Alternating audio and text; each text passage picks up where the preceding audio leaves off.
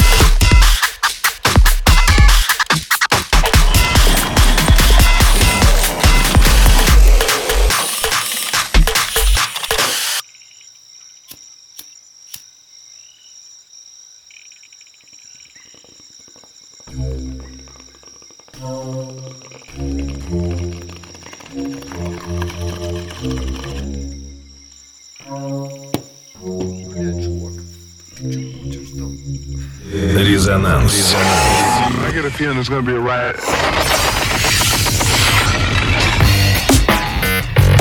I don't read the newspapers because they're all ugly things. Tropical